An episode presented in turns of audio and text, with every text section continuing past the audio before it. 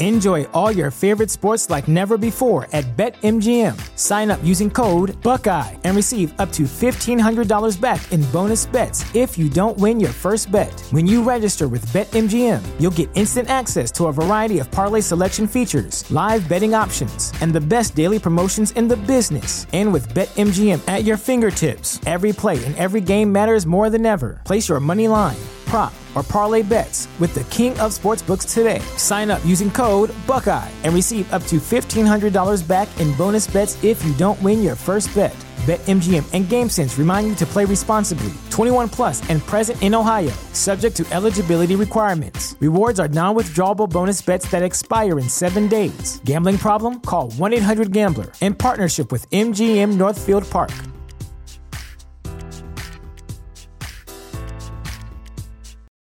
For the ones who work hard to ensure their crew can always go the extra mile, and the ones who get in early so everyone can go home on time, there's Grainger, offering professional grade supplies backed by product experts so you can quickly and easily find what you need.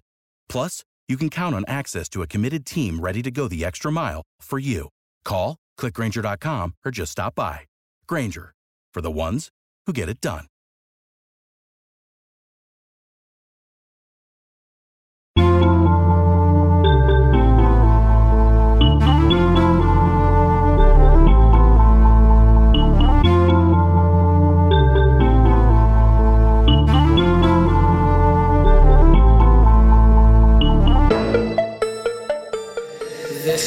Make it plain. Make it plain. M.I.P. With Masamela Matfumo. Mark Thompson. Make it plain. Get woke.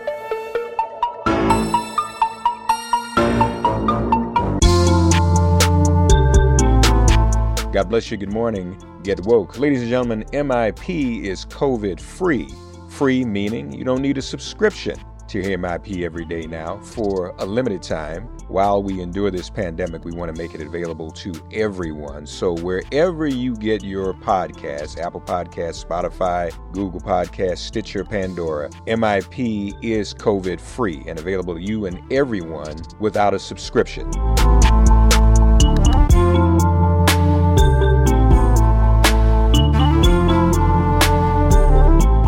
Ladies and gentlemen, my very special guest today has a political science degree from Stanford uh, and a master of science in politics and communication from the London School of Economics.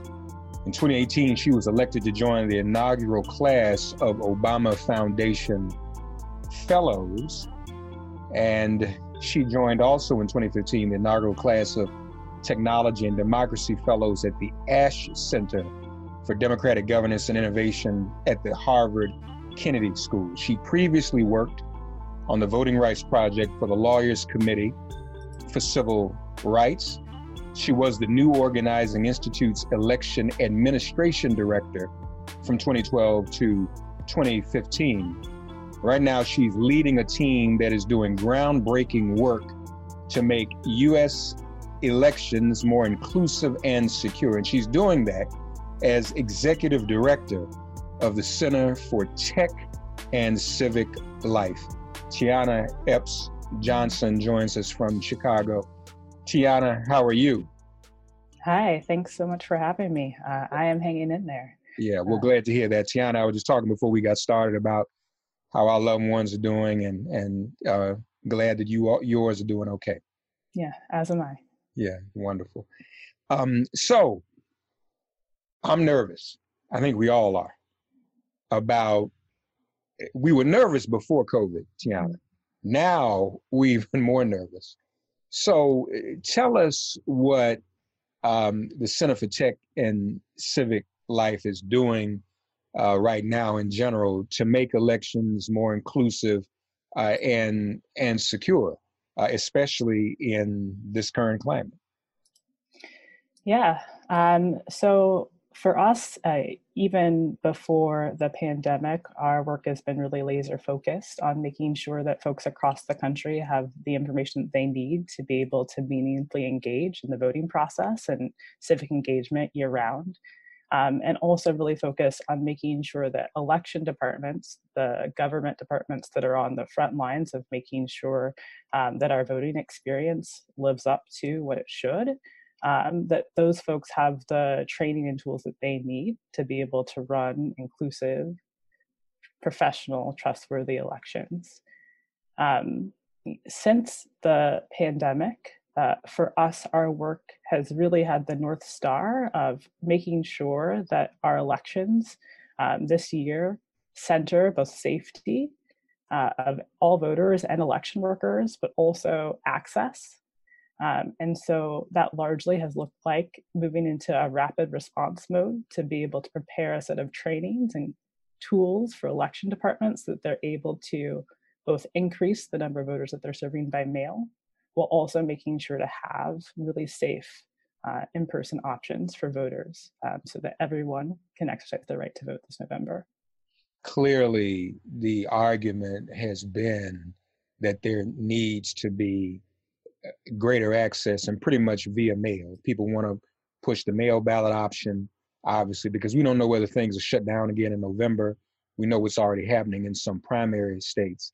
Um, help me though uh, um, when we say mail how do we reconcile uh, snail mail as an option uh, in the context of what you do in terms of high tech? How do those two work together mm-hmm. technology and snail mail? Right. So you know one of the things that we know is that uh, we don't know exactly what november is going to look like uh, but there's the chance that there may be a second wave of the pandemic. Mm-hmm. uh, there's a chance that there might be some relaxed stay at home orders um, or, you know, there might be just some residual impacts uh, where people are more reluctant to congregate in place. And we can expect that in any of those circumstances, it's going to impact the way that people vote. Um, and so the goal is how do we reduce the number of people that need to congregate at the same pace? How do we reduce crowds? Um, at in-person polling places. And, and, you know, as you mentioned, uh, as I mentioned, the one of the core ways to do that is to increase the number of people who are voting by mail. A pretty analog process, yes. um, uh, you know, compared to the ways that we're using tech in other parts of our life, uh, but also a really proven process, a process that is used by already uh, in 2018 a third of voters to get their mail, get their ballot and return it um, and a process that really suits us for what's in front of us, right? Uh, a need to reduce the number of people working, uh, actually operating in person. And so the question of how technology intersects here is what are the ways that we can use technology um, to make it easier for people to request getting one of those ballots by mail? Uh, how can we use technology to make it easier for the election workers on the other side of receiving those ballots to process them and count them in a timely way and get results back out to us? Um, and how can we use technology when people are not able to leave their homes and when traditional you know, organizers aren't able to run the same field programs to inform and mobilize voters? How can we use technology to make sure that everyone still has access to information about the process and their options? Um, and how can we use uh, technology to make sure that we are um, making sure that voters are registered and their up, addresses are up to date because that also is a critical underpinning not only for people to be uh, able to participate in the process but also good addresses are critical to a good vote by mail process. Yeah yeah. So I, I presume then that the center is availing itself to jurisdictions. I mean we know that when it comes to voting everything is is um, at best state focused and mm-hmm. at worst county focused and localized.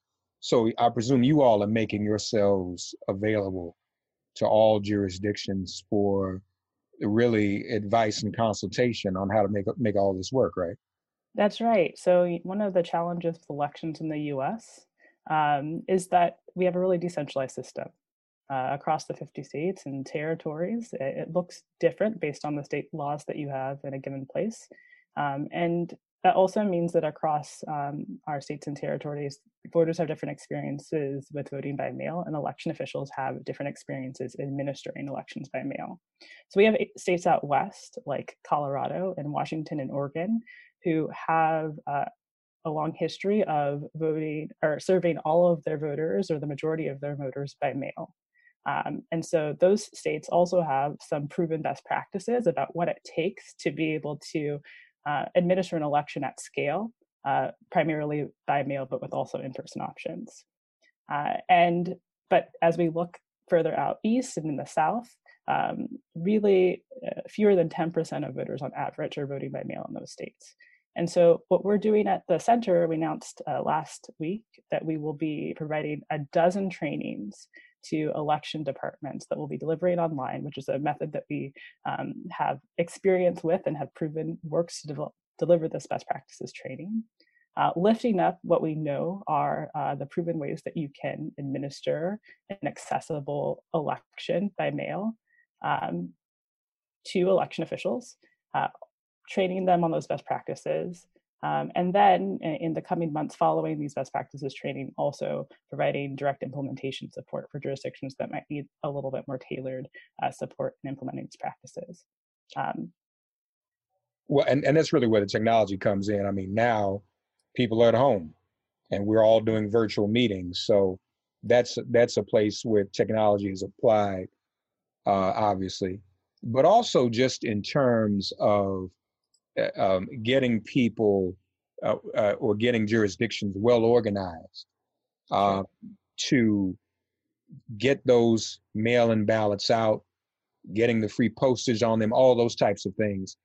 There's a way to make that analog process run more smoothly technologically, isn't it? That's right. Um, there are things like high processing mail sorters and scanners that are the type of technology that really underpin a successful vote by mail process right, right? there's technology that helps with the verification of signatures, which is one of the core ways um, that you're able to uh, make sure that a mail ballot that's returned was submitted by the voter um, that it was sent to in the first place. Um, and so, yes, in the back end of all of these pretty manual paper based processes are technology um, that makes it easier for election officials to handle the volume, but also makes the work itself more accurate yeah. and more effective. And you mentioned some of the states that still seem somewhat either behind or, as a matter of fact, resistant to mail ballots. Um, where do you guys come in on that? Do you still do outreach and say, hey, you know, why don't y'all think about this? This might work, or just eh, how do you all handle that?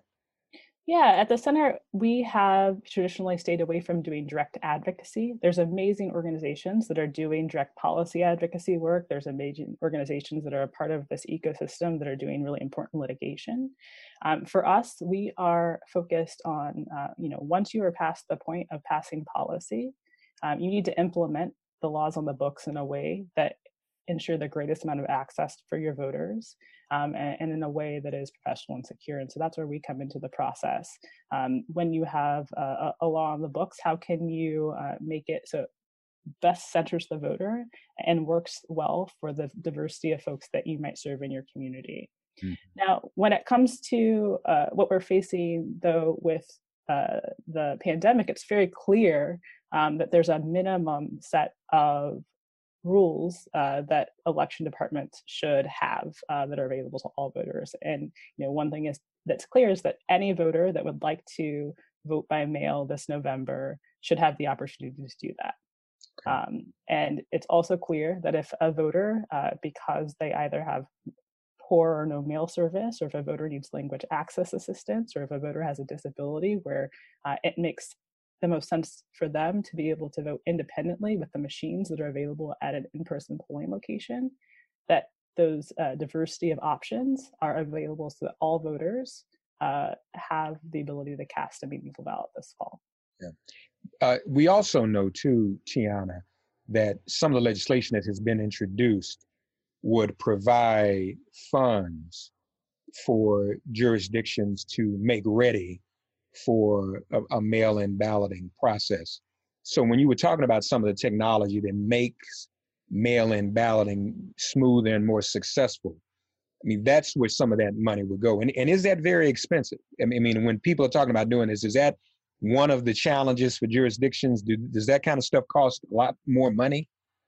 I'm so happy that you brought up the issue of funding because that's one of the most critical pieces here. And it's the thing that needs to be acted upon you know, arguably the most urgently. So experts uh, estimate that nationwide it's going to cost between 1.5 and 2 billion dollars um, to be able to successfully meet the needs of voters this fall. Um, that that is what it's going to cost to ramp up vote by mail operations and also to make enough options available for in-person voting. We're also, you know, doing things like making sure that election workers have personal protective equipment um, to keep themselves safe um, and cleaning supplies to keep pools clean and sanitized.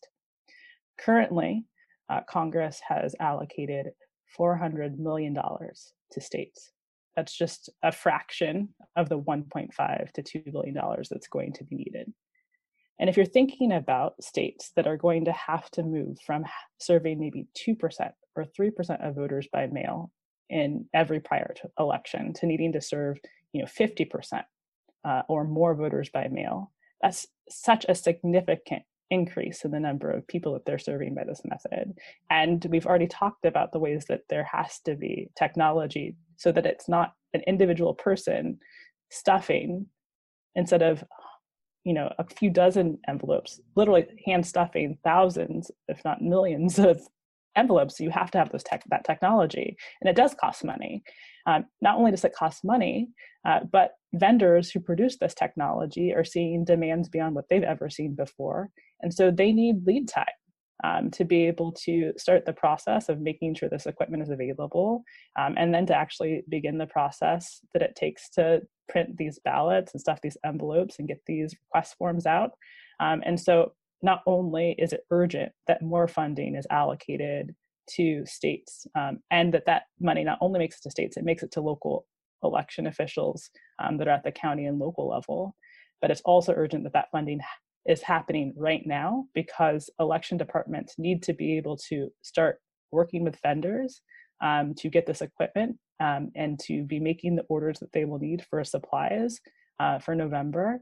Um, and they need time to be able to ramp up their systems. It can't happen overnight. Um, and we're less than 200 days away from the election, so it needs to happen now. Well, and so now that you mentioned that, I mean, what's that timetable like? I mean, if if if a jurisdiction really wants to do this and do this effectively, what's what's the drop dead date mm-hmm. to really get that ball rolling? Mm-hmm. You know, the the timeline varies. It depends on you know the vendor and the quantity, but um, you know many vendors are saying that they need this information uh, by you know basically early summer at the latest. So mm-hmm. we are really closing in on those timelines uh, a working group of government officials um, from the federal, state, and local level uh, came together and, and basically record speed came out with a set of FAQs um, and timelines to help guide election officials in ramping up their processes around vote by mail. We're actually partnering with these folks to develop um, and deliver our webinars. And one of the first documents was uh, uh, this timeline that uh, looks at all of the different processes in the lead up to an election, and several of them had dates that were, you know, as early as last week, where wow. you need to get these things wow. started. Wow. Um, and so, again, just can't underscore the urgency um, of the need for funding now, and for that funding to be getting into the hands of both state and local officials. I know I asked you about states that are resistant, but have you encountered states and jurisdictions on the other end of the spectrum that hit you up? It's like, hey, mm-hmm.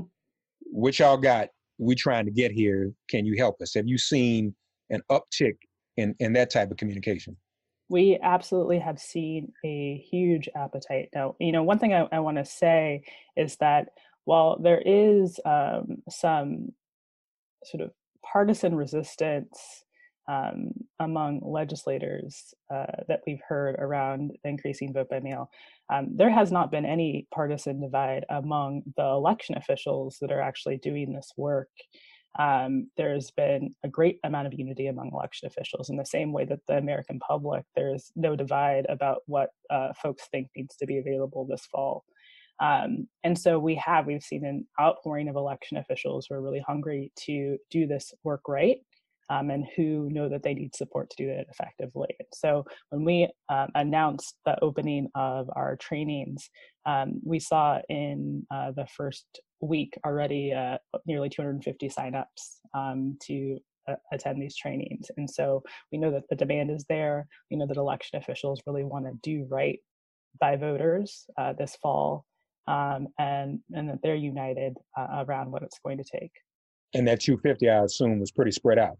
It was. It was spread out uh, uh, coast to coast uh, and, and, places in between um, of election officials who really want to know again not only how to ramp up their uh, operations, but also, you know, one of the core things that we're focused on is how to effectively communicate to the public about what their options are and how to navigate and demystify what's going to be a new voting method for a lot of people um, yeah. so that people feel comfortable and confident um, in, in the process. Yeah.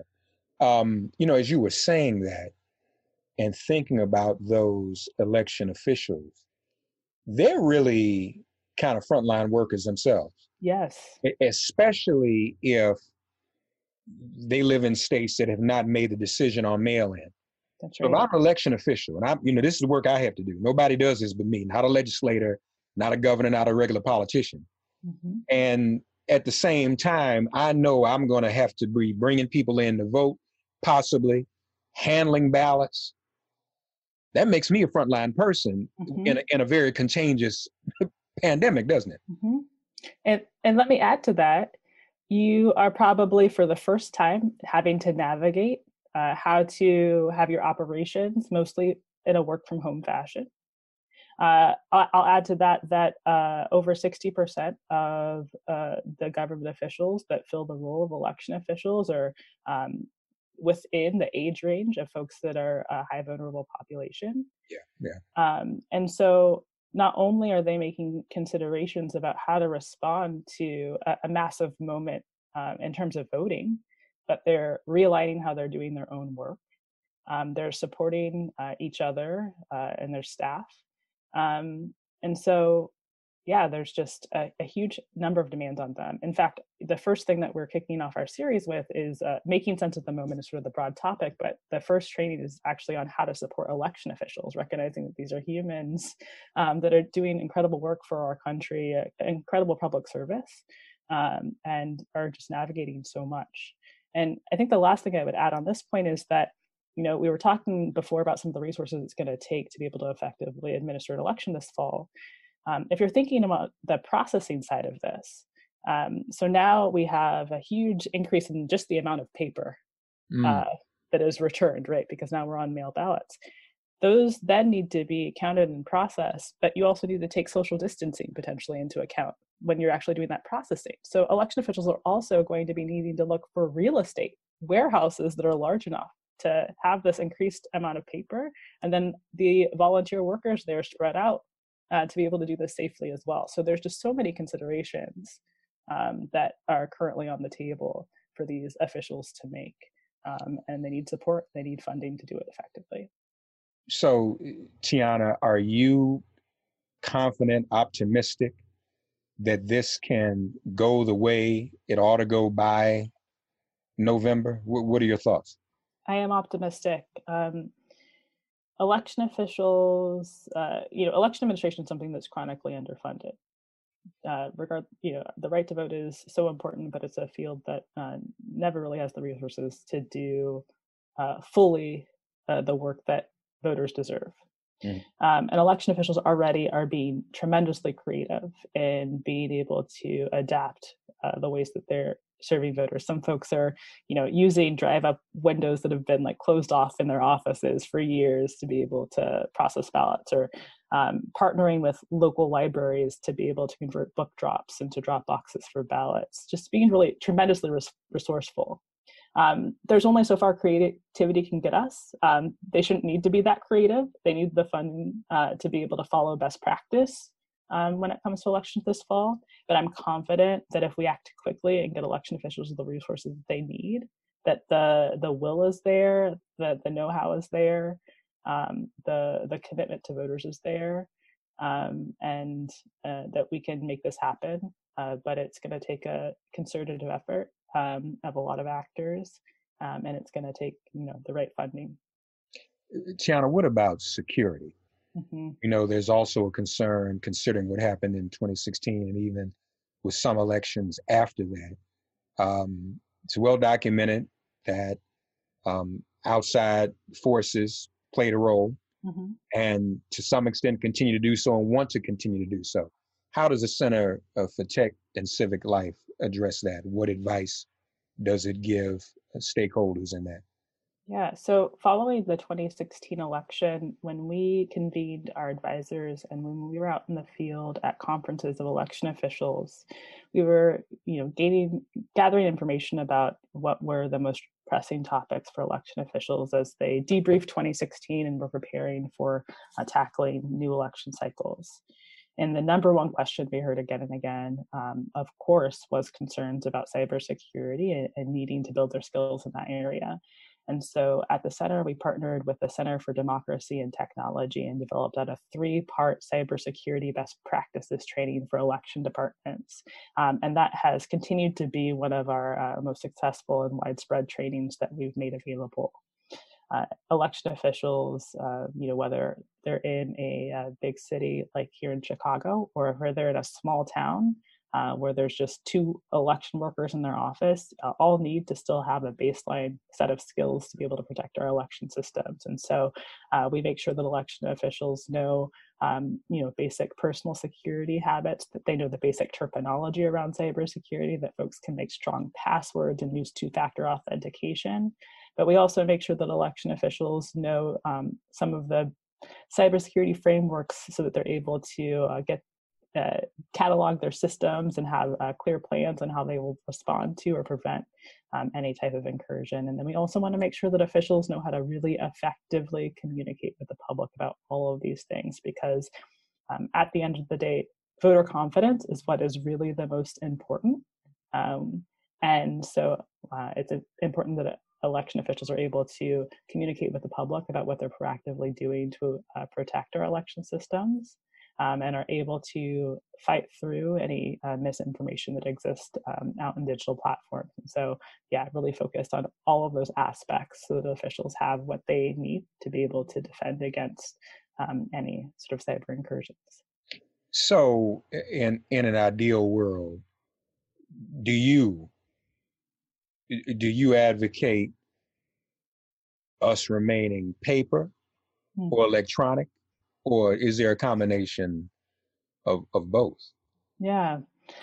In an ideal world, um, you know, we think that there needs to be tools that make it easier for people to uh, access the, the, the ballot box, but that there needs to be, when you actually are casting a ballot, a uh, paper record um, that is uh, a record that can be audited and Mhm. confirmed um, that the vote that you cast was counted correctly. Um, and so there are lots of ways that uh, technology can make it easier for people to register or, you know, essentially eliminate the need for registration by things like automatic voter registration that can happen at the DMV. There's ways that you can use uh, technology more effectively, especially right now, and letting people request uh, absentee or mail ballots. There's ways that we can use technology to audit um, the ballots on the back end to validate our results. Um, but we are uh, not currently in the business of advocating for actually voting um, using uh, digital tools or technology because we're not there. Just not. But it- would you would advocate somewhere down the road we ought to get there, right? I mean, shouldn't we be able? I mean, just to make just even use a phone and vote and, and still have a paper record, but just to make it even more accessible, everybody's on their phone. My um, uh, a good friend of mine, the late Dick Gregory, used to ask this question. He said, when we go to the ATM, and some of the people who make the ATM machines, like Diebold, make the electronic voting machines. And he would say, Mark, when I put my card in the ATM, it never gives me a million dollars more than I asked for. It's always accurate. Why can't it be that accurate when it comes to voting? Um, the there's been you know lots of experiments to date with mobile and, and online voting, and unfortunately, uh, everyone uh, has shown that we're not at a place where it's secure enough yet. Uh, I, I like the the ATM and the banking analogy because it's something that we are all like very familiar with the the ease and convenience of uh, online uh, banking. But uh, one of the parts that we don't see is that there are there's a small percentage of sort of fraud on transactions that happen on the back end, and there's insurance baked in so that we don't have to deal with those losses, and the banks don't really have to deal with those losses.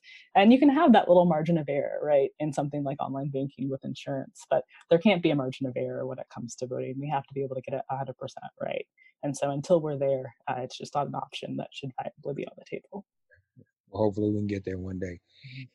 Folks, techandciviclife.org is the website to go to to uh, uh, find out more. Very important work that Tiana Epps Johnson and the center are doing.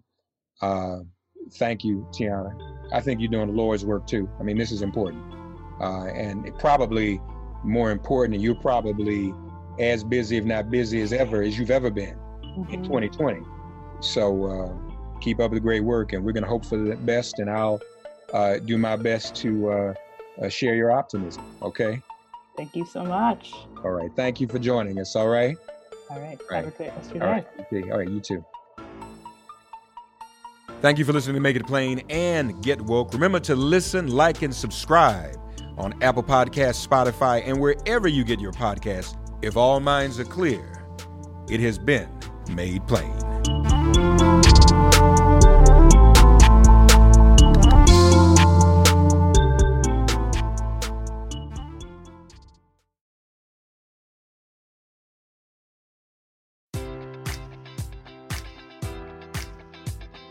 Enjoy all your favorite sports like never before at BetMGM. Sign up using code Buckeye and receive up to $1,500 back in bonus bets if you don't win your first bet. When you register with BetMGM, you'll get instant access to a variety of parlay selection features, live betting options, and the best daily promotions in the business. And with BetMGM at your fingertips, every play and every game matters more than ever. Place your money line prop, or parlay bets with the king of sportsbooks today. Sign up using code Buckeye and receive up to $1,500 back in bonus bets if you don't win your first bet. BetMGM and GameSense remind you to play responsibly. 21 plus and present in Ohio, subject to eligibility requirements. Rewards are non-withdrawable bonus bets that expire in seven days. Gambling problem? Call 1-800-GAMBLER. In partnership with MGM Northfield Park.